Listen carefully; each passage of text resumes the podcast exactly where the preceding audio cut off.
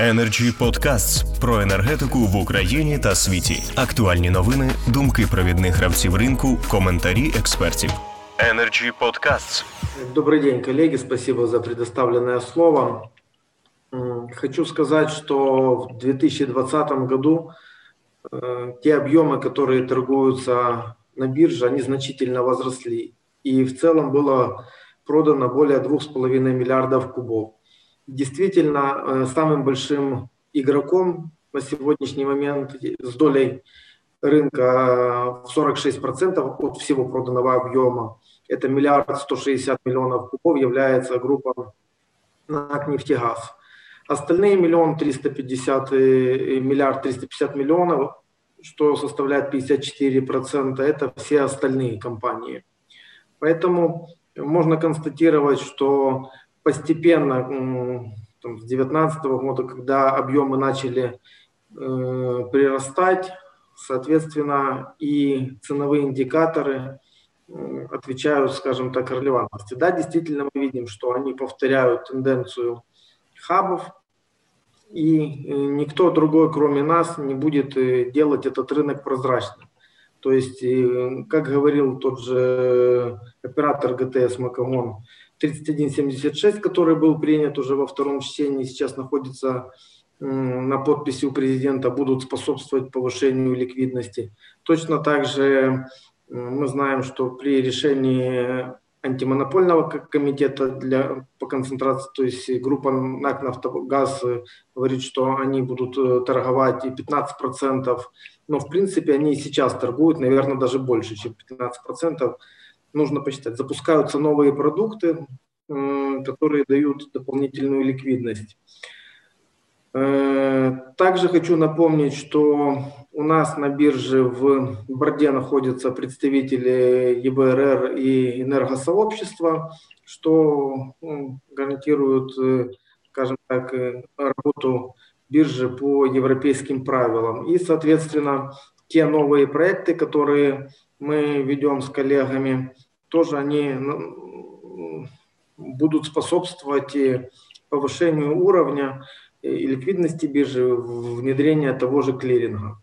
Теперь что, скажем так, э, по самому рынку. Да, действительно, мы общаемся с многими участниками рынка. Э, пока что из-за вот этого вот быстрого принятия и неопределенности не все понимают, что дальше будет. И, например, вчера с коллегами с Ясно мы общались, и они пока анализируют, что с этим решением делать Инера. У них немного, там 1300 поставщиков, но они будут переходить, насколько я понимаю. Инера это электроэнергетическая компания, которая тоже решила позаниматься газом. То есть и они будут своих поставщиков переводить на порт. Energy Podcasts. Я, скажем так, всегда являлся приверженцем рынка и рыночных отношений, но действительно, скажем так, когда рынок, как это говорится, еще дикий, то есть э, со своей стороны регулятору и государству нужно на него, скажем так, смотреть и предпринимать какие-то меры. Конечно, я не поддерживаю, когда там на улице выходят, перекрывают дороги, и начинается такой шантаж, можно сказать, и правительства, и регуляторов. То есть я думаю, что эти решения нужно заранее готовить, э, чтобы все о них знали. Они должны иметь какую-то, скажем так, все-таки более рыночную э, структуру. Например, по рынку электроэнергии там существуют э, спецаукционы или там по той же 570 постанове когда жженый газ продают определенным, скажем так, у кого нет газопроводов, то есть, скажем так, более там рыночные модели, которые можно было бы подумать и использовать для вот таких, скажем так, форс-мажорных э, ситуаций. Со своей стороны могу сказать, что мы технологически, технически Э, готова к торгам. Конечно, мы понимаем, что если э, длительное действие будет этой постановы и ресурс будет поставляться населению по этой спеццене, конечно, это убьет рынок. И в то же время торги на бирже, объемы имеется в виду, сильно просядут. Вот. Не хотелось бы, чтобы это был откат от э, самого рынка, от направления, да, там, в котором мы движемся. Хотелось бы, чтобы это была какая-то временная мера. Вот. Э, и, соответственно, мы со своей стороны готовы участвовать в любых рабочих группах, э, обсуждениях.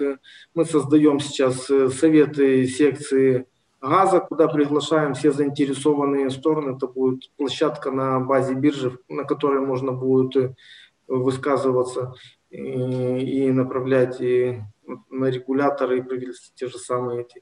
То есть, но еще раз повторюсь, мы всегда поддерживали и будем поддерживать именно рыночные механизмы, рыночные отношения.